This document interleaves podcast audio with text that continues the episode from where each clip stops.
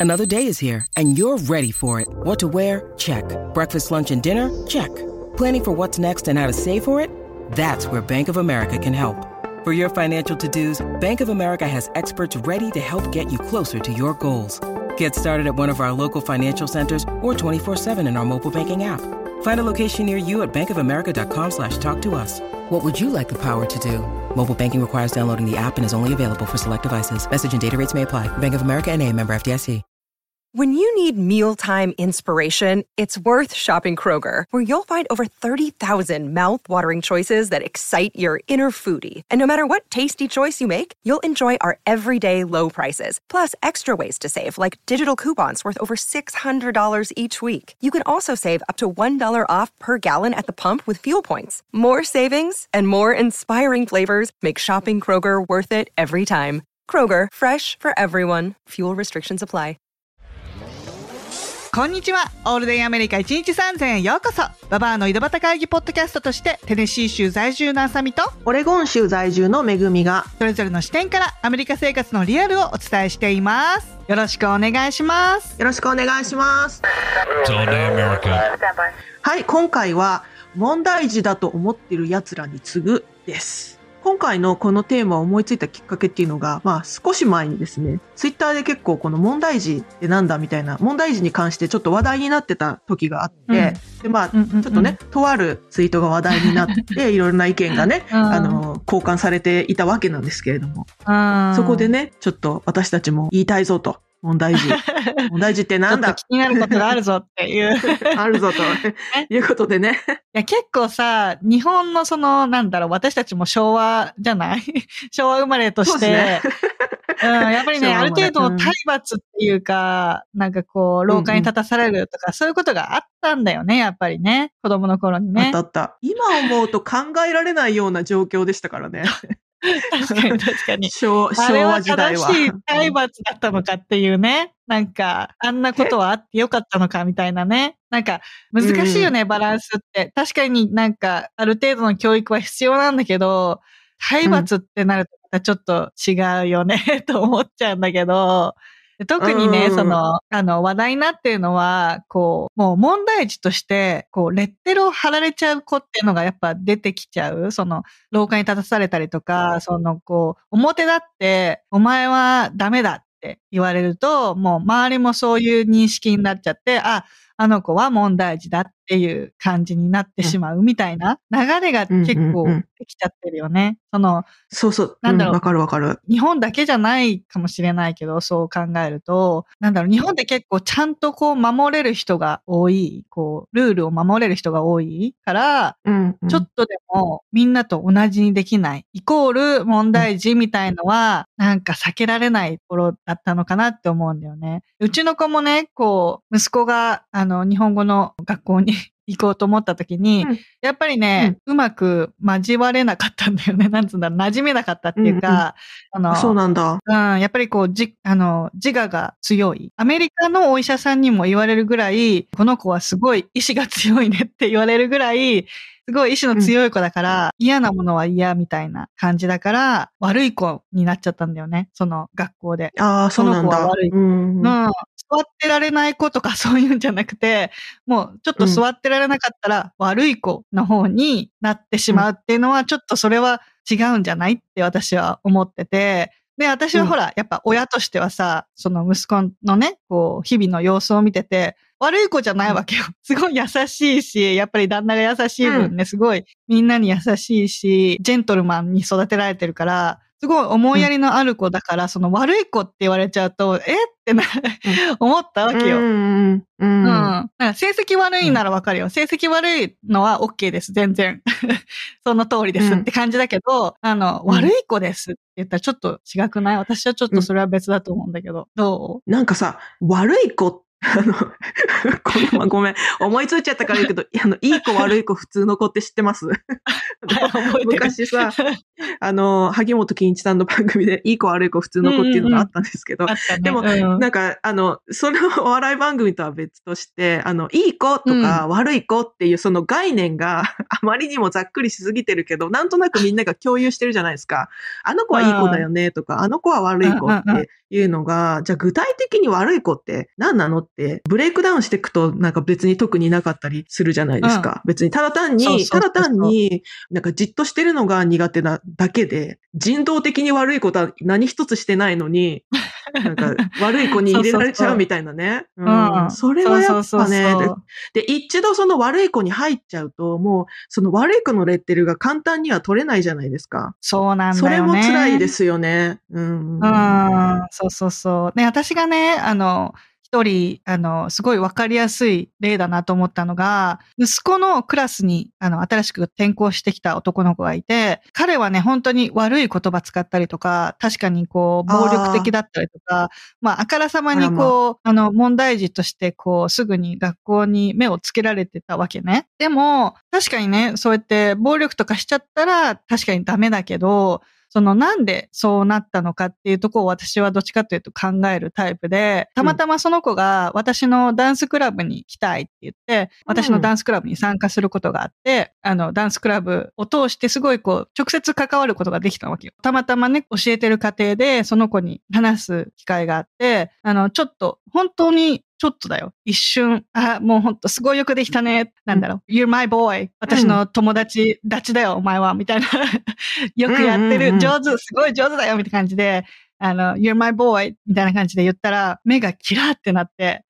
うん。なんか僕を見てくれたっていうだけで、本当に、本当それだけで一瞬の出来事。で、目がキラーってなって、それ以降、すごい私の何、す言うことをもうすべて聞くし、はい、じゃあ、あの、うん何々しよう。一列に並んでとか、全部ちゃんと言うこと聞けるし、なんならなんかちょっとトイレで遊んでる ちっちゃい子たちがいて、あの、なんかトイレでね、あの、ああでもない、こうでもない、遊んでる子たちがいるけど、大丈夫みたいな感じで私に言ってきてくれて、ほあのう、いい。うん。あの、男の子のトイレでね、あの、遊んでたから、あの、ちょっとじゃあ、言ってきてくれるって、あの、もう外に出ておいでって言ってきてくれるお願いねって、こう、用事も頼んだら、うんもう喜んでやってきてくれるわけよ。うん。うん。ねかわいい。うん。そう、可愛いでしょ本当に、本当に一瞬の、あの、リスペクトと、ちょっとした、何、アテンションその、なんつうの、見てもらってるっていう事実が欲しいだけだった、だなって思ったんだよね。切ない話だな、それも。うんねわかりやすいじゃん。本当一瞬で、うんね、初めて私とね、こう接するだけだよ。そのずっと関わってるわけでもなくて、その一瞬ですぐにこう、私と彼はもう友達みたいな感じになって、うん。そうやって関係を築けるってことは、多分、うんその小さいことが家ではできてないんだよね。そのただちょっとのアテンションがもらえてない。うんそれ、がいもうや問題なんだよね。その、なんか、端々で出てきちゃう子、そうやってなんか、あ、じわるするとか、あの、ちょっと悪い言葉使うとか、っていうのは、やっぱりこう、どっか、家でできない、できてないことがちょっと出てきちゃってる、学校でも出てきちゃってるってことだから、やっぱね、家庭の環境ってすごい大事だなと思ったんだよね。で、やっぱ、よくよく聞いたら、もうその子の家庭が壊れてんだよね。あの、お父さんとお母さんもあーそっか離婚してて、なんかお父さんはもう新しい女性と家族を作ってて、なんかこう、うん。たらい回しになってる状態？なんか、そっかそっか、行き場がない感じなのかな？そうそうそうそう、うんお父さんとこ行ったり、おじいちゃんおばあちゃんとこ行ったり、こうもうたらい回しになってて、自分の居場所がない状態っていうのを聞いて、うん。ああ、なるほどねって、うん、あんまりこう、つなげたくはないけど、どうしてもね、つながってきちゃうっていうか。うんだから、うん私的には、その、その子と直接関わって、悪い子だとは思わなかったのね。うんでも、やっぱり、あの、学校側は、暴力とかはやっぱね、あからさまにいけないから。言って、結局その子は違う学校に転校になっちゃったんだよね。あ、ねそうなんだ。そっそうか。そうそうそう。でも、彼はすごいダンス好きだったし、あの、うん私はね、戻ってきてほしいんだよねって話を他の先生にも話してたら、あなたは本当に、なんつうの、見てるとこが違うよねって言ってくれて、うん、うん。グレートティーチャーあさみ。うん。グレートティーチャーさん。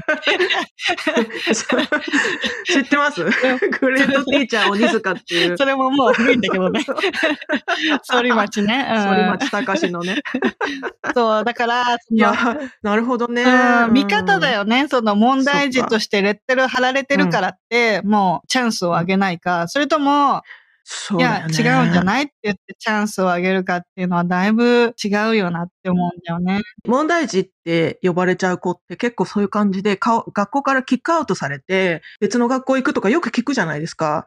そういう子ってどうなるんですか？学校を転々とするの？転々としてるね、彼は。うん。だってそもそもの問題解決されてないわけだから、同じことをしますよね。そうそうそう新しい学校でも。そう。で、そこでもキックアウトされちゃうってこと？そう。ね誰も、その家庭の問題に目を向けない。うん彼が悪いってなっちゃってて、家庭が改善されない限り彼は治らないじゃん。うんなんて言うんだろう。そうですよね。彼の気持ちはよく晴れない。うん。せうん、生活環境が悪いわけだからね。もともとの性分というよりは環境だから、環境が変わらない限りは。そうなんだよね。だからその、結局、うんあの、私の子供たちが行ってる学校も3校目とかだったんだけど、また違う学校にね、行かなきゃいけなかったわけだし、こうやってどんどん三校目払い回しに、そう、そうなんだと思う。でも私がやってあげられることはないじゃない？そうですね。うそこのわ、辛いな。うん。そうなの。だからすごい辛くて、でもなんかたまにほら、近くのフェスティバルとかに行ったりすると、たまたま道端で会って息子と一緒に遊んだりとかはするんだけど、それ、それぐらいしか関わりがない。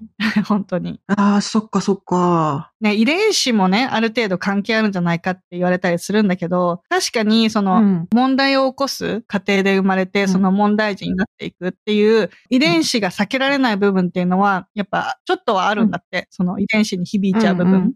でも、ほとんどがやっぱりね、愛情だと思うんだよね。愛情論になっちゃうけど、やっぱりね、うん。あの、うんやっぱ、あの、うん adopt って多いじゃん、この辺。あの、なんつうの？養子にさうん養子縁組で。うんうんそうん。で、そうするともうやっぱ遺伝子は関係なくなってくるじゃない。その子が持ったものは確かにあるけれども、ほとんどがやっぱりこう、その家庭がすごい愛情たっぷりで育てたら、すごいいい子にね、立派に育ってる子いっぱいいるわけじゃない、だかうんうんうらん、愛情だよなって 私は思うんだよね。ほんとちょっとの愛情でいいと思うんだけど、そこまでなんか特別なことはしなくていいと思うのよ。特にね、勉強ちゃんとしなさいとか、そういうんじゃなくてももう、こう愛情としてあなたを見てますよ。私はここにいつでもいますよ。っていう、それだけでいいと思うんだよね。うん。なんか受容してるっていうことですよね。その子をね。そうそうそう。居場所がちゃんとある。そうそうそう。こんなにやってあげてるのよとか、そういう、なんか余計なことはいらなくて、あそこにも連れてってあげるし、これもあげるし、あれもあげるしとかじゃなくて、本当に何にもあげなくてもいいけど、ここにいるよって、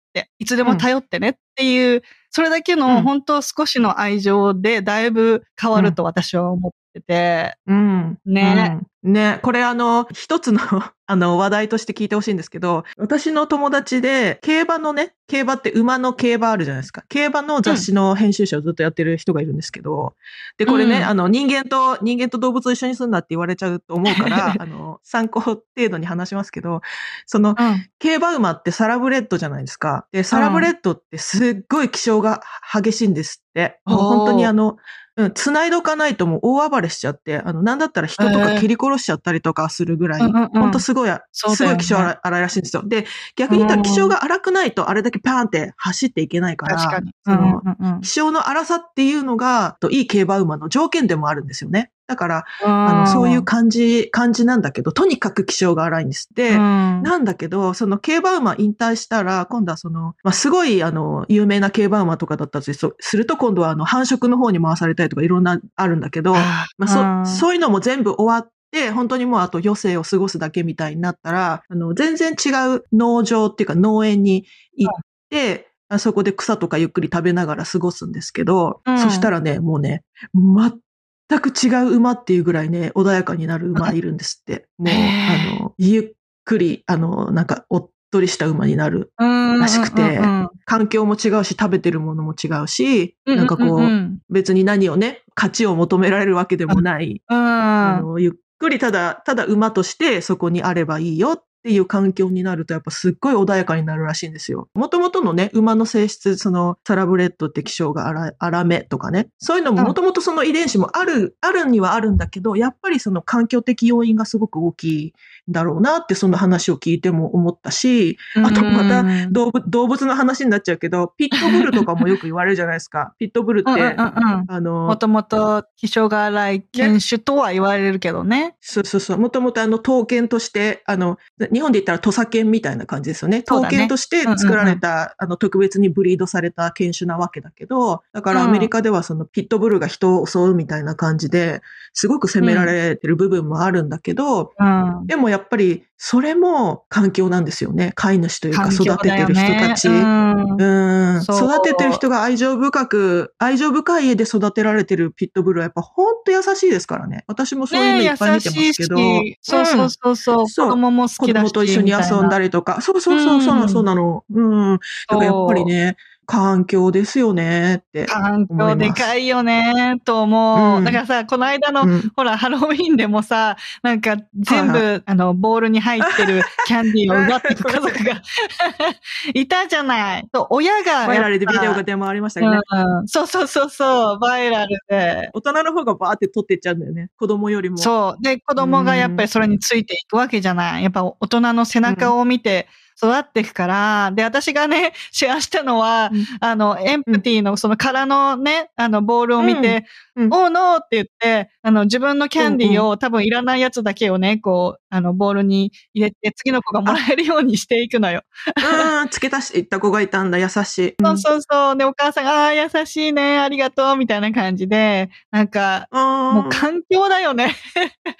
私がほら、回ってきた、そのハロウィンで回ってきたネイバーも、そういう、何、誰もいない、本当ボールだけが、キャンディーだけ1個ね、1人1個ね、みたいなのが書いてあったのが、いくつかあったんだけど、誰もそんなことしてる人いないし。だからそのネイバーにもよるし、その、だから環境だよね。うん環境ですね。うん。で、うん私たちもほら、子供たちとついて歩きながら、ね、誰もいなかったら、ほら、一人一個でしょって言って、特別にどうこう教育するとかじゃなくて、あ、ほら、一人一個ね、みたいな感じじゃん。なんつうの？そんなにうん。強く教えるわけでもないし、人間としてっていうか、他を、あの、ケアできる、うんなんだろう、他の人を思いやれる力っていうのは、やっぱ育っていく上で、大人の余裕からも出てくるよね。この、そうですよね。ねそれは思う。うん。いや、だからやっぱりね、親に余裕がないとそうなっちゃうっていうのもありますよね。だから親も、そうそうそう。やっぱもう生きることに必死だったりする人もね、そういう環境もあるだろうから。うん、そうそうそううんうんうんそう。だからやっぱ、私なんかはちゃんと愛情をあげていたいタイプ、お金ない分、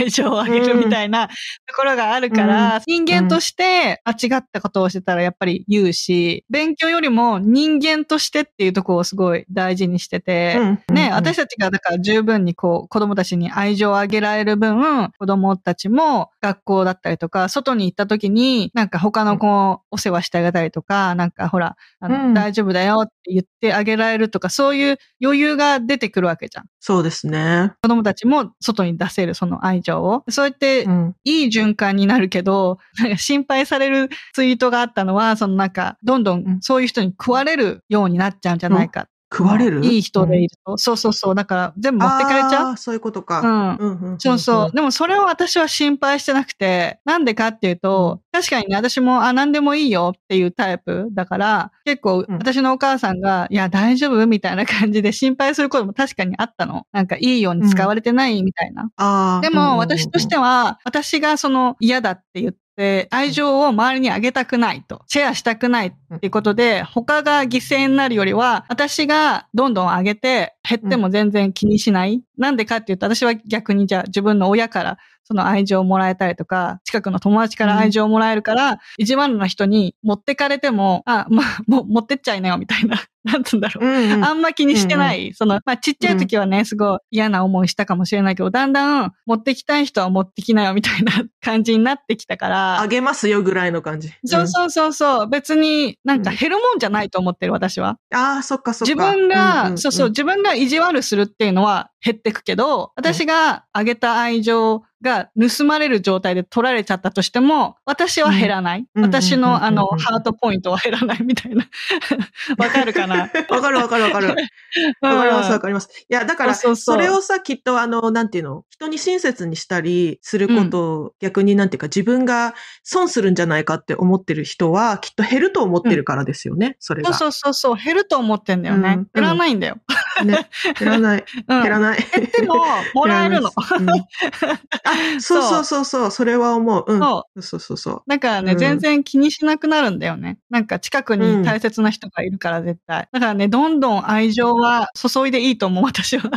で、やっぱり褒めまくっていいよね、どんどんね。私がされて嬉しいことはするし、うんなんつうんだろう。私たち大人も褒められたら嬉しいじゃん。嬉しい嬉しい。子供も褒めてあげたいよね。なんか、うんダメなところを見つけてつっつくんじゃなくて。あ あなたはこれができなね。い、あれができないじゃなくて、こんなこともできるし、あんなこともできるしっていうところをね、うん褒めていきたいよね。いや、もう褒められることしかしたくないですからね。もうなんか、よく、よくあるじゃん。あの、ほら、怒って伸びるタイプと、褒められて伸びるタイプって言うけど、怒られて伸びる人なんていませんからね。いないいないみんな怒られたくない。いないうん確かに意地になるっていうのはあるかもしれないけど、でもそれはその、その一瞬だけですよね。やっぱ怒られ続けけてたら、、そう。もうずっと凹んでいっちゃうから、やっぱ良くないですよ。そうそうそううんよくない。なんか、一緒に頑張ろうよっていう方が、うんそういう押され方の方がいいよね。なんか怒られて、うんけなされて伸ばされるんじゃなくて、一緒に頑張ろうよっていう風に伸ばされた方がまだいいよね。褒めるっていうのは大事だよね。なんか、なかなか。できない人もいるけど、そっか。私はね、無駄じゃないと思うから、どんどん、どんどんダラダラ出しちゃうけどね。